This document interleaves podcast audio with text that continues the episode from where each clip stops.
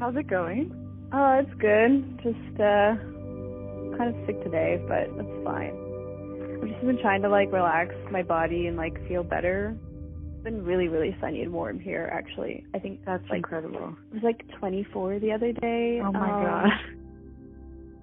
Yeah, I don't know. Usually summer like doesn't start this soon, but it's like been really, really pleasant. And also, I just I like rain, so when it does rain, it's nice to me. Um, yeah, I don't. I didn't really like Montreal weather. We can start if you'd like. Sure. Okay, Um, cool. Well, hi, I'm Olivia. I recently graduated from McGill with my master's in a degree that I didn't really like, but I'm glad I finished it. I grew up with a chronically ill mother and a sister who was autistic but not yet diagnosed. And as I was growing up, like my mother's chronic illness was largely hidden from me and my siblings, and I didn't really know anything about disability until I became chronically ill as well into my mid 20s. Uh, so I guess I grew up around disability, but I didn't really understand and, and understand it until like really recently. And becoming disabled definitely influenced my work and changed how I wanted to serve my community. And my research into fan fiction and fan spaces naturally came out of my disability work because I was mainly interested in accessible content and accessible communities. Uh, that said, I was looking for a way out of the institution while still being inside of it, and I really I don't know. I, I spent more time trying to think about how I could work outside of the insti- institution while still being credited with a degree than actually being physically or mentally on campus.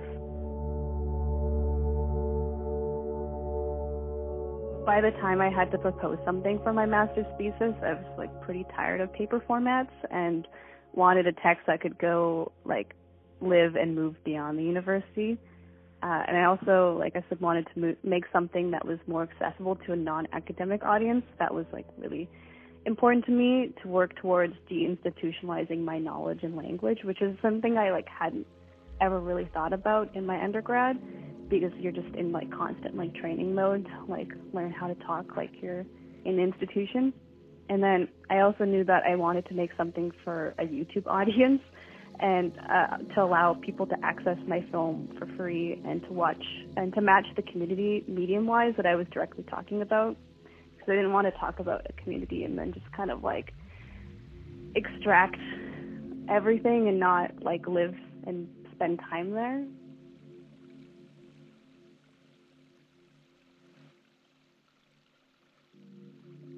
Like I had to put up quite a fight with my department to push a movie past them since it didn't really follow an understood scholarly format.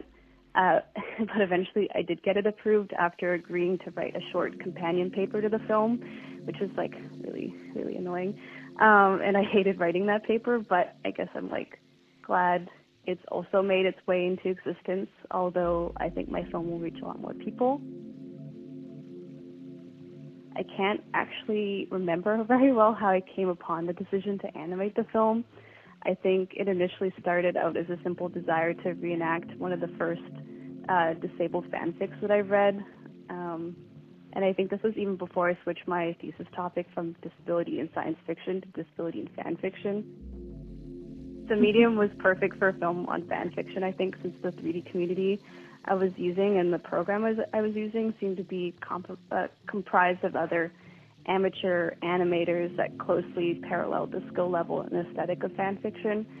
So, yeah, uh, all of these things kind of came together, and I just kind of like started watching tutorials and tinkering away, and then it eventually turned into a thesis film.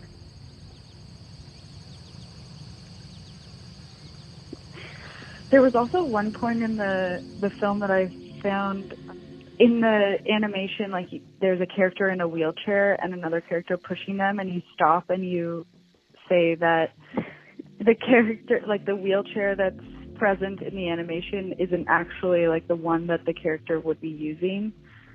Um, do you know which moment I'm talking about? Yes, I do. Okay. Okay. Yeah, no, that's one of the that's that's actually the fan fiction that started me into this whole area. That's the one that I read first. A Twilight fan fiction written by a woman at at the time a girl with cerebral palsy um and she is in love with Bella Swan. So basically she just writes the story for herself where she writes her character into um Forks High School and then sets it up so she meets Bella Swan and then they fall in love and there's some like tension because Bella is currently with Edward. From the information that I gleaned from the story, she sometimes uses forearm crutches and sometimes she uses a wheelchair. And she doesn't use a like a manual pushing wheelchair. She uses a power chair. But I couldn't find any 3D like assets for my program that were power chairs. I could only find like scooters or like push wheelchairs, like hospital wheelchairs, um, which I thought was really interesting. That there was like because there was like a whole other subset of like kind of strange fetishy disabled items available in this Whoa. community. Okay. So that's kind of why I had to like insert that little narr- narrational note, being like this wheelchair is not accurate. Um, she wouldn't be using this, but it's all I could do with my skill and my time and my labor uh, for now.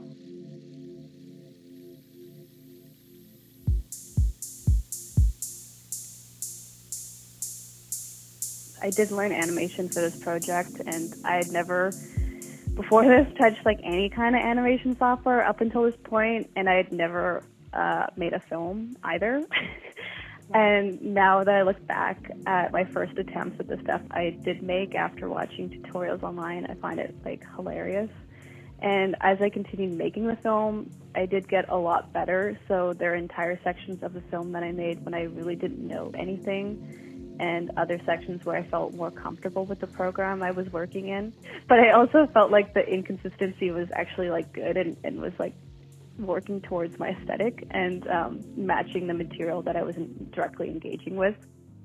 Like I experimented first with Daz 3D and then I moved on to Poser since it was a better program for animating and Daz 3D is more for people who like making still images and like comics, um, and it's often like really pornographic. um, it's really, really bizarre um, and an interesting community. And anyways, I just wanted everything to be really amateur and at times derivative in order to align myself more authentically with like fannish practices. Um, and I was committed to being an amateur, and it gave me a lot uh, more freedom to kind of keep things that were a bit off, rather than like reworking them and and trying to make them look cleaner than than it would look um, in that community. So with Poser, it was also relatively user friendly, so I could learn how to use it with no previous experience, which was important and it also had a rather lively community that offered free tech support and things like free 3D assets, which again made this a viable program to use. So now I have this like huge personal library of 3D assets, and there's like I have different kinds of beds and like pairs of jeans and like t-shirts. Like I own more 3D assets in like than I do in real life. And I have like ships from Star Trek, and there's like an alien from the film Alien, and there's like Harry Potter like stuff and like cloaks and wands. Um, and all of this stuff is made by other community members, uh, which is really was really fascinating to me before, and I hadn't ever encountered that sort of like free, like entirely free, like happy for people to use their labor, their their stuff in their own kind of like uh, animations and still images. So like you have this like base figure and there's like morphs that you can apply. So you can like change how their facial structure looks and like their breast size and like their like waist size and like stuff like that. Even like toenail length you can change on some figures. So a lot of people offer like free mods. Um, so you can like type in like a popular celebrity like Sigourney Weaver, I can never pronounce her name, and like someone will make her because there's a lot of like alien fans in this French in this like community. All of this labor, like the fannish labor, is like all unpaid. Um, and as I was reading more about like fan fiction, a lot of fanfic scholars were kind of talking about how this is a labor of love, and um, I think these fan communities kind of have this established history of utilizing non hierarchical models of information sharing and knowledge acquisition and artistic practices, and they're horizontal, communal, and collaborative. Um, and it's like, yeah, so the fanfic community itself is made up of different members like content producers and moderators and beta reviewers, and they're all kind of like collectively doing a ton of work. Um, and it's the same thing in kind of like the 3D community. Like some people like were really bad, like they didn't have any good ideas for in their animations, but they just knew how to like tech support someone, and so they'd create these like really long tutorials about how to create fog, like a fog-like mist in like a photograph or an animation in the program. Um, but they didn't really make anything beyond those kind of tutorials, which were really helpful though.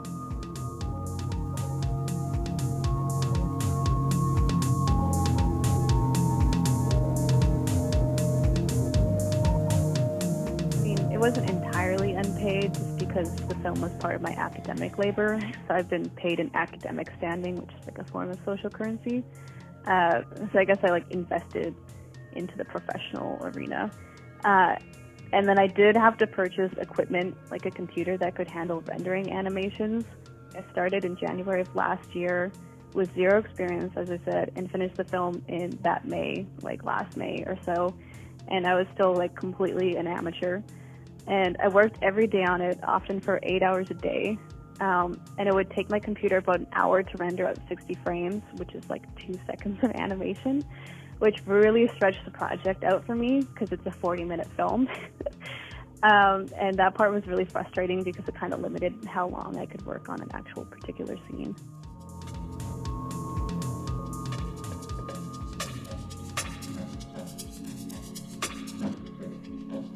Sara Ahmed, who my friends are tired of me talking about by now, has like a really good quote. She's discussing her life before finding feminism and states that she, quote, would have liked to know there were other ways of living, of being, end quote.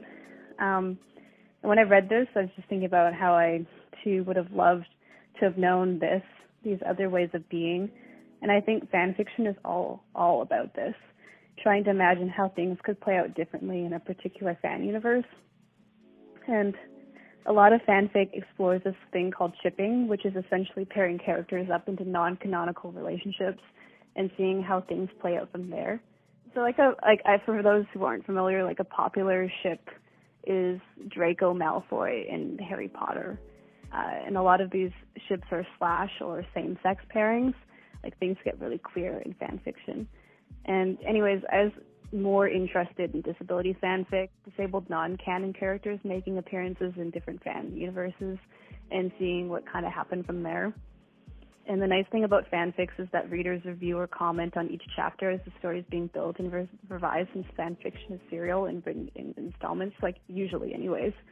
And so as I'm going through the fanfic fan fictions I was reading, I spent like more time in the comment section, kind of like reading how other members were responding to disability representation. And uh, what I found was that a lot of the people commenting were also disabled and were really happy to find a character that finally resembled them in some way.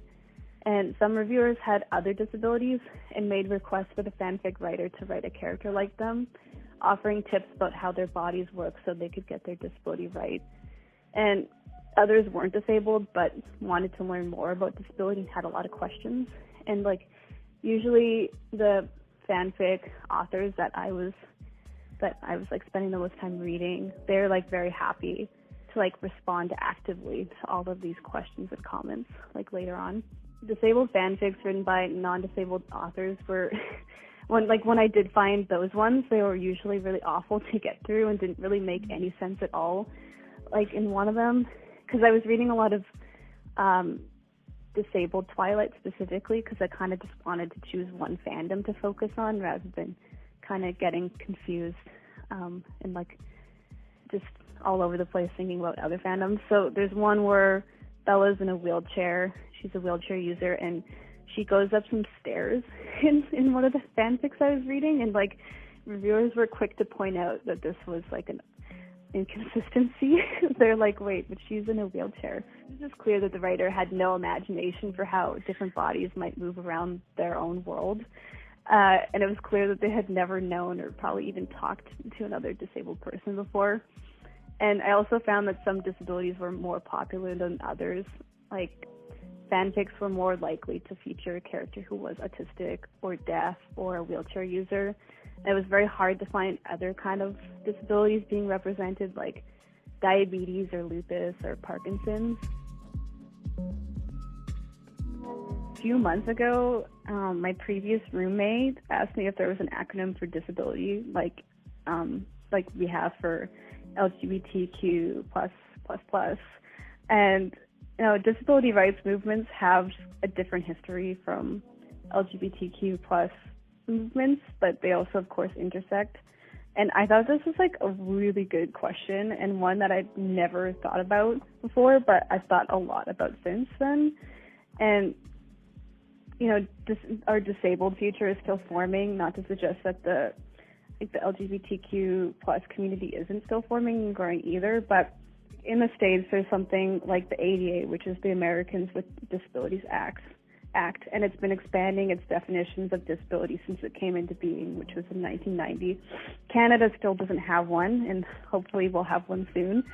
Um, but it seems like most disability rights movements have initially been centered around visible disabilities, like wheelchair users, to kind of connect to maybe the last question and the last point um, about representation. And so non-visible disabilities have kind of been left out in not only policy making, but also in the disability community itself. So I think like people with non-visible disabilities are often met with discrimination or suspicion since they fail to present as disabled or disabled enough to claim access to benefits or accommodations.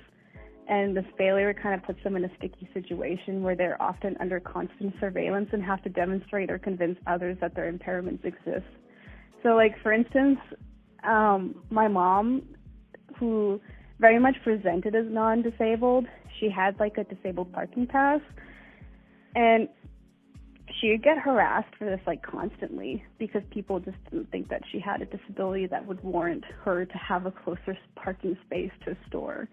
Um, and this is like something that she had to deal with like every day, um, which is like troublesome because it makes going outside of her house even more difficult than it was already for her, and even like more alienating. Um, and then it's also exhausting because you don't want to tell everyone that you meet in public like what your chronic illness is. you would just like to have like a normal conversation about anything else, basically. Um, yeah, but I, you know, like I think these things are kind of hopefully changing right now, and people are becoming more in tune to non-visible disabilities and are more welcoming of them, um, at least. And in my own disability work, going back to kind of like the disabled poss- possibility of a disabled acronym, um, I usually include the following groups when talking about the community. So I put like if I do like a call out for something, I put like disabled, chronically ill, deaf, hard of hearing, fat, mad, and neurodivergent. Um, and I think like maybe it would make like making an acronym out of this would be a bit weird and also wouldn't necessarily work since we also have like different histories and movements.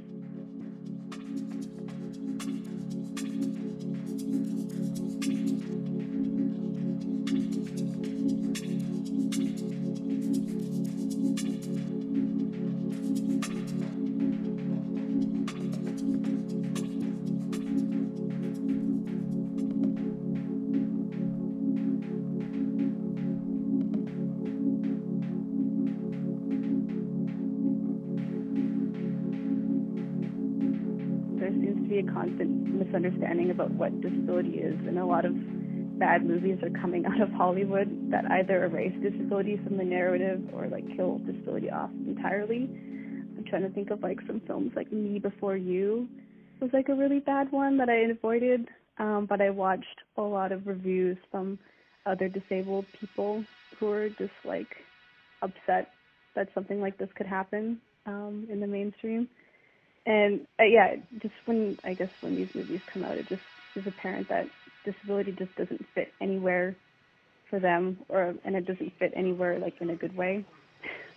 if that makes sense. Yeah. Like this disability, just like it's never given a good future in the media. I feel.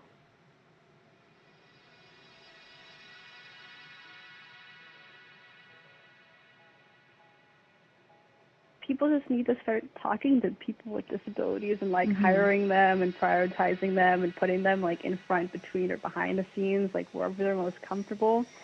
Um, even just thinking about reading that fan fiction I mentioned at the beginning with the girl with cerebral palsy.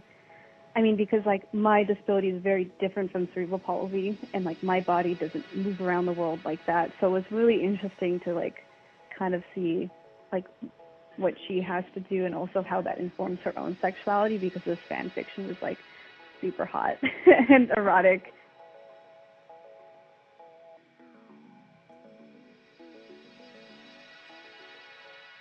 It's nice because like encountering other disabilities, like I think about things in so many different ways and I kind of like that influences how I do things or like think of like also helping my own body do things.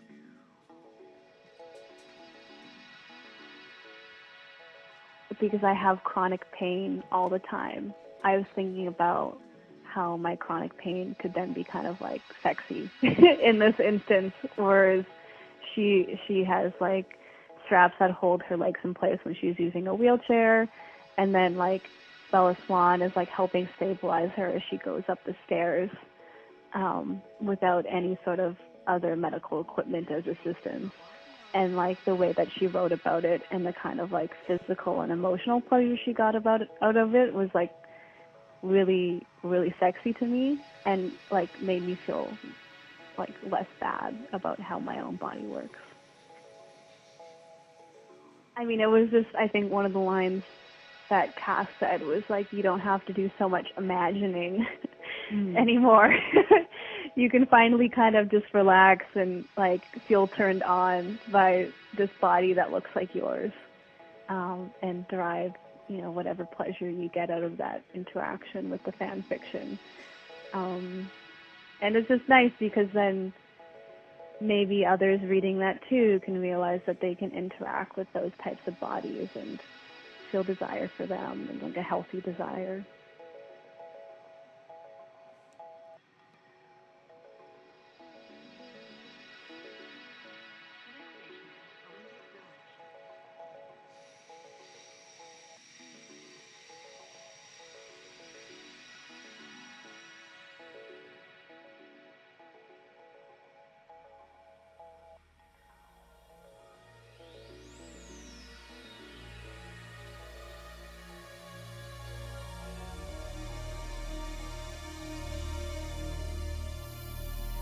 And how did you actually end up finding uh, the individuals who you interviewed for the documentary? Okay, well, I first tracked down one of the authors of a fanfic. Um, well, the ah. one that I ah. keep on talking about. Yeah, wow. the the the cerebral palsy um, Effie Bella Swan slash fanfic, and um, yeah, this was uh, actually it was actually really difficult because to find her like actual contact because her fanfiction.net account provided a link to an older account where I helped I, I hoped to, to find more contact info. And then I sent her a private message to both accounts and waited and didn't hear anything back because I expected that she no longer used those accounts because the story was like a decade old. And then I went back to her profile one day and found her YouTube account which then um, had her email, and then I emailed her.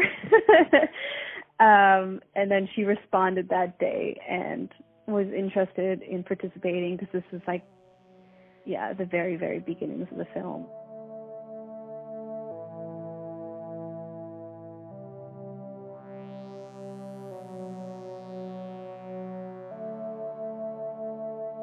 It eventually didn't work out that um, I would interview her because I couldn't find the money to fly to California, which is where she is right now. She's working in Hollywood actually in um I think she's doing script writing and some sort of filmmaking.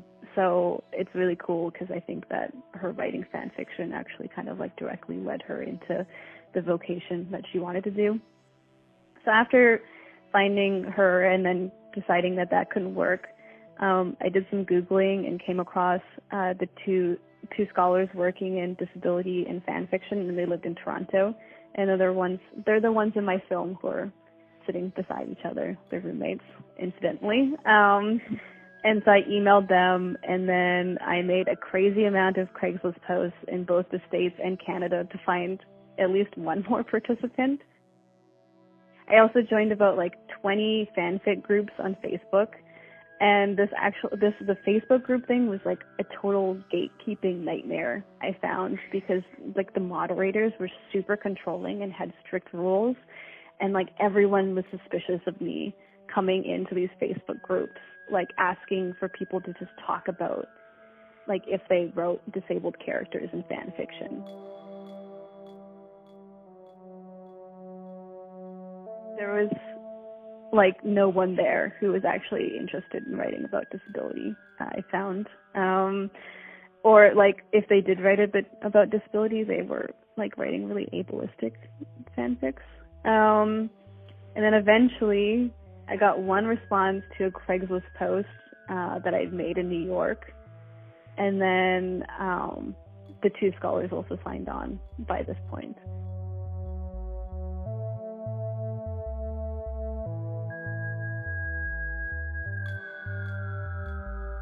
It took me a lot just to find three people who were like equipped to talk about the subject. wow. Um, and then after finding them, I had to undergo a whole ethics uh, review process, which I think everyone should undergo in their own research, especially when working with like marginalized communities. And I think um, I'd say what I learned most is that um, you know, I was actually like I was like at this point I was desperately trying to find my own disabled community and I didn't really know anyone else who was disabled at that time and was unsure about my own position to speak about disability and disabled experiences. This was kind of just in the point in my own health where I was kind of like coming into just accepting that I was chronically ill, but I was trying to kind of more convince myself that I wasn't disabled at this point and after you know meeting these people and talking to them and having them involved in the process of my thesis um, they really helped me help ground me and continue my work and growth in this area. And some of them like they're i think they they're all like my close friends now. And i have a lot more disabled close friends. And i'm just like happy to know them. And i think like working on this film kind of helped get me there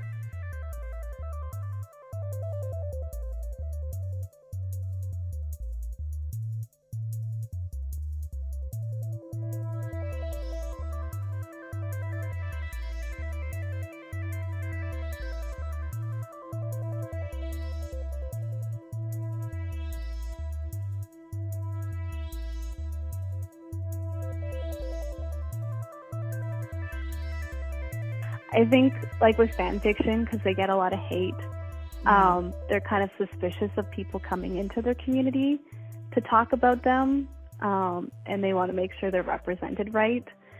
So I can understand like the the strict mods and everything, but I I, I expected it to be a bit more welcoming than it was.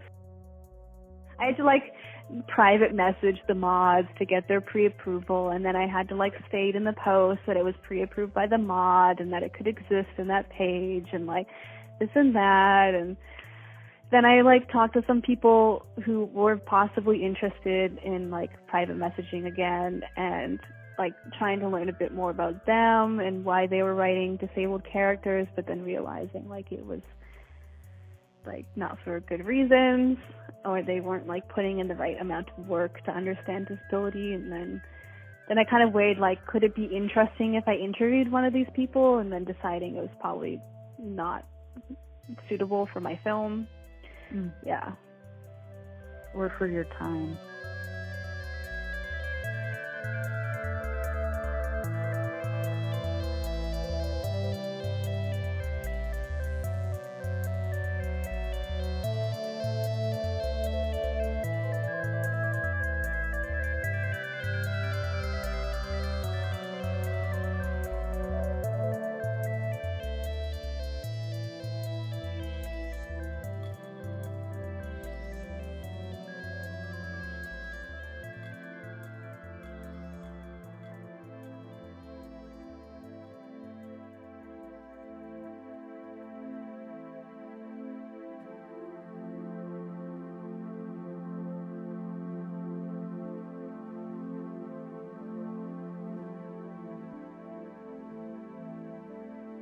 So, uh, disabled academic uh, Loree Erickson, who I talk about in my film a bit too, uh, on her Facebook page, she recently came up with like a really good term for people who openly stare or gawk at her that highlights a complicated intersection between sexual citizenship and disabled citizenship. The term her and her friend um, coin is uh, gawk block, which explains a scenario where a stranger was staring at Erickson, who is visibly disabled, in public, and her friend placed themselves in front of Erickson and gawked back. So gawk block, of course, sounds very close to cock block, but in this case, it isn't a sexual encounter. Rather, it's an encounter that happens all the time to people with visible disabilities, and they don't really have a choice in the matter when they leave their home. Like they just get openly gawked at. Uh, but I thought this was really exciting as like a new interaction, the gawk walk, because it kind of offered a helpful and playful disruption between the person openly staring and, and the person being stared at.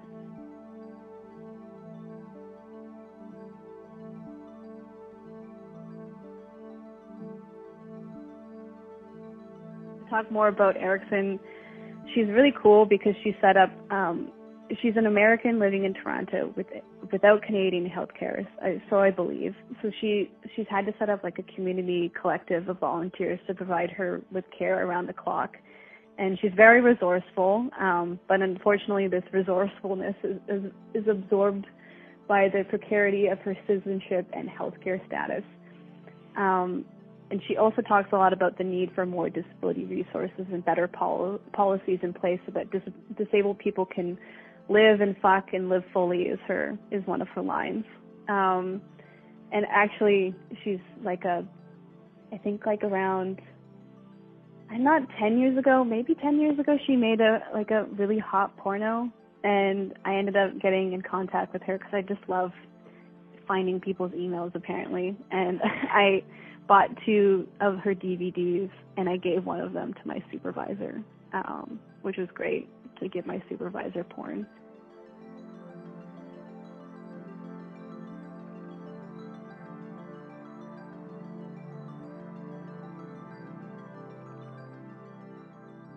With sexual sexual citizenship, it's often not factored into living costs for disabled people or government benefits and if it is somehow, it becomes like a really radical issue um, if money is spent at all in the area of sexual health or sexual rights.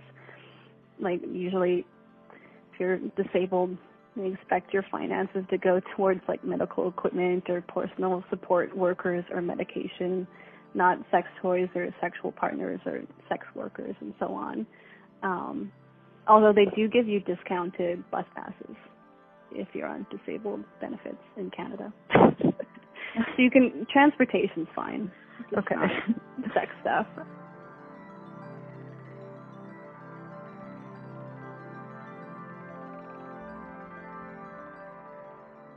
Disabled bodies carry around this history of stigma and control and sexual gatekeeping and their bodies are medicalized or fetishized or seen as unsexy, inappropriate, gross, too much, or just like unknown about how their bodies work, let alone sexually.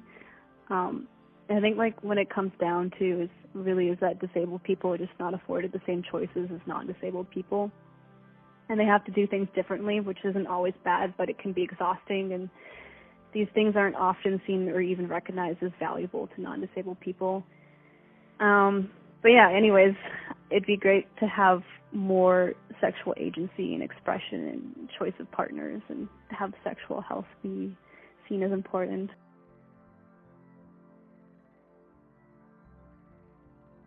But everyone should check out Loree Erickson's um, porno. Like, of course, like she's having really hot sex uh, in some scenes, but then it also so- shows scenes of her in her home where her friends are, you know, just helping her go to the washroom. And like Loree's on the toilet and like the friend is there kind of like passing her toilet paper and they're laughing and there's a cat and they're petting the cat and and then there's a scene where Loree is just getting on a bus in her wheelchair and like the ramp goes down and like she's getting a coffee and then it goes back to her having sex and like it, it's kind of it was really nice to see her like having a full life yeah. It wasn't just about like having sex. That was just about like her whole entire being in that film, um, which in turn made everything more sexy because it was very intimate. Um, it yeah. sounds very tender. Yeah, but also like, I think she's into some rough stuff.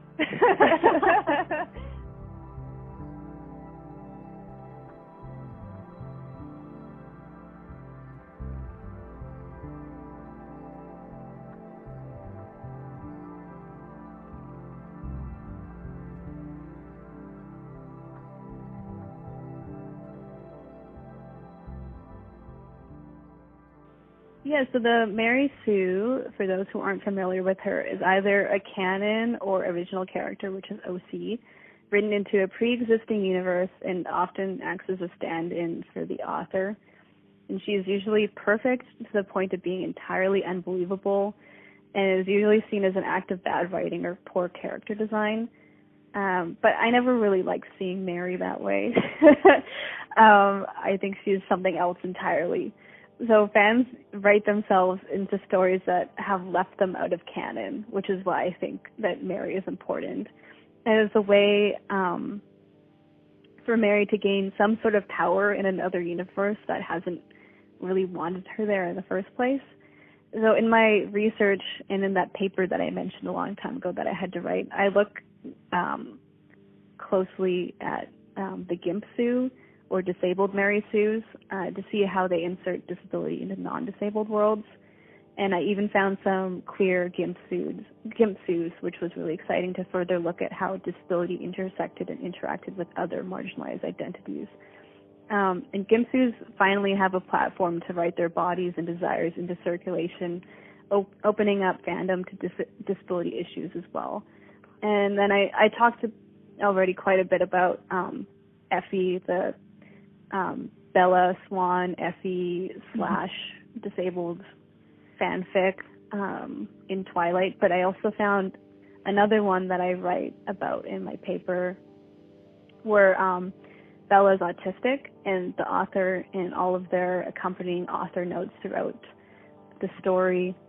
Also talks about that they're autistic and wanted to write an autistic Bella, uh, which was really interesting because they rewrite the entire first Twilight novel from Bella's now autistic perspective. Wow. Um, and the story, instead of about it just being about finding out that like Edward's a vampire and that she wants to be with him, it becomes more about kind of like finding how to tell Edward that she's autistic and then how they're going to decide being together after that. And it, it's cool too because it because also in in um, in canon, Edward can't read Bella's thoughts, and it, that's her superpower. So here it kind of makes sense why Edward can't read her thoughts because she's not neurotypical, and it's hard for him to understand what she's thinking or feeling. So it becomes like much more, I think, to me, like important rather than like a supernatural element. And you kind of see them negotiating like you know how to have conversations. Because Edward is like used to different like social cues or amounts of physical touching that Bella is okay with or Bella's anxiety or her need for her routine and, and things like that. And um, the story beyond that was really important because so many people went into the comment section to ask the author for more info about autism because they didn't really know about how it worked. And then other people with autism also came in as commenters to help kind of contribute to the conversation to add to like how it, you know, their what their world, world is like. Um, so that was like a really important instance for me with the the Gimp-Sue. So it's actually like a mean term um, as GIMP is traditionally used, but now with other, you know, disabled advocates coming in, they're taking back words like gimp or like crippled.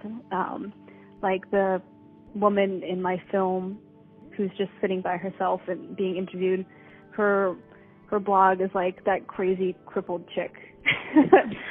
so she's deriving power from these, you know, kind of derogatory terms and that's kind of what I wanted to give to the Gimp-Sue. I wanted to kind of like reclaim her and show that you know, she does have a lot to say.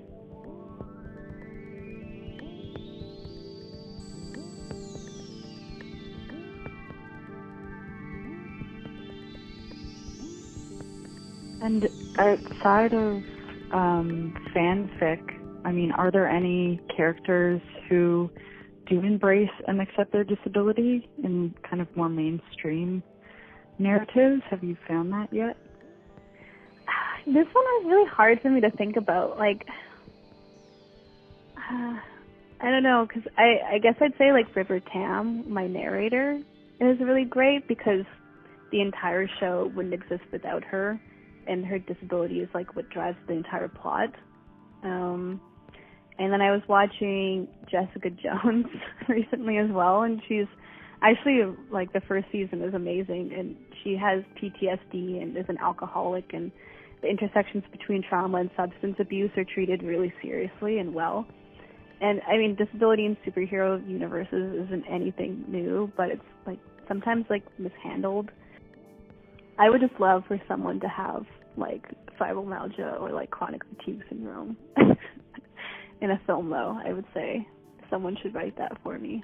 Um do you feel like we're gonna like we're working towards pop cultural narratives that kind of feature again like even though disability hasn't featured in like mainstream narratives as you were saying like these kind of more um, or these invisible disabilities like chronic fatigue? I mean, I hope so because like I yeah. think our lives are really interesting.